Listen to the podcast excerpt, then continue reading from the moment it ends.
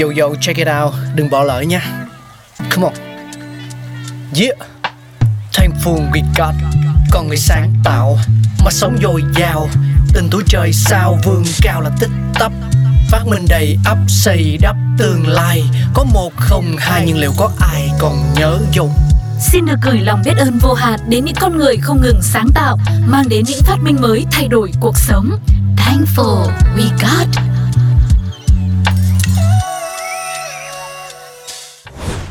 Hâm nóng, đun lại đồ ăn đã trở nên rất dễ dàng nhờ có sự xuất hiện của lò vi sóng. Tuy nhiên, ít ai biết được rằng lò vi sóng lại là một phát minh rất tình cờ. Cùng tìm hiểu nhé!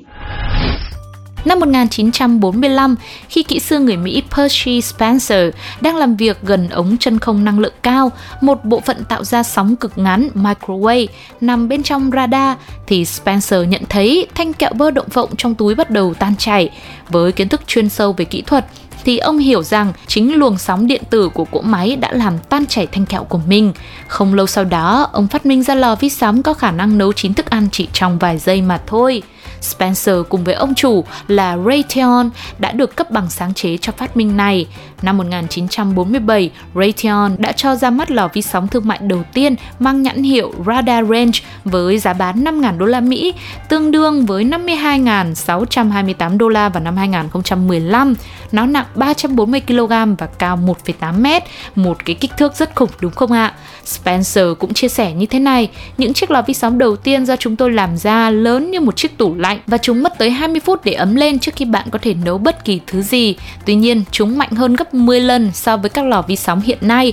Một củ khoai tây sẽ bị nấu chín chỉ trong vòng 30 giây mà thôi. Không có gì đáng ngạc nhiên khi lò vi sóng Radar Range không thể bán được ngay lập tức do giá của nó quá cao và nỗi lo sợ của người dân đối với công nghệ mới. Loại lò vi sóng này cuối cùng được biết đến như là thất bại thương mại lớn nhất của ông chủ của Spencer là ông Raytheon. Giống như nhiều thất bại khác, họ cũng đã nhìn thấy triển vọng của công nghệ nhưng lại thực sự chưa hiểu thị trường. Cuối cùng, lò vi sóng lớn bằng chiếc tủ lạnh đã được thu nhỏ lại để dễ dàng sử dụng hơn và có thể đặt nó ở trong phòng bếp. Năm 1975, doanh số bán những chiếc lò vi sóng mới đã vượt qua các loại bếp đun sử dụng khí ga. Năm 1999 thì phát minh của Percy Spencer về lò vi sóng đã được đưa vào National Inventors Hall of Fame, nơi vinh danh các nhà phát minh vĩ đại như là Thomas Edison và Wright Brothers. Ngày nay thì lò vi sóng đã trở thành một vật dụng rất quen thuộc trong mỗi gia đình rồi và nó thật sự có ích với những người đam mê nấu nướng nhưng lại không có quá nhiều thời gian. Hy vọng rằng thông tin vừa rồi về chiếc lò vi sóng bé nhỏ trong gia đình của chúng ta cũng giúp cho mọi người mỗi khi mình sử dụng lò vi sóng cũng càng cảm thấy thú vị hơn nhé. Còn bây giờ thì thời lượng dành cho Thankful We Got ngày hôm nay phải khép lại thôi. Hẹn gặp lại mọi người ở những số tiếp theo nhé. Bye bye. Radio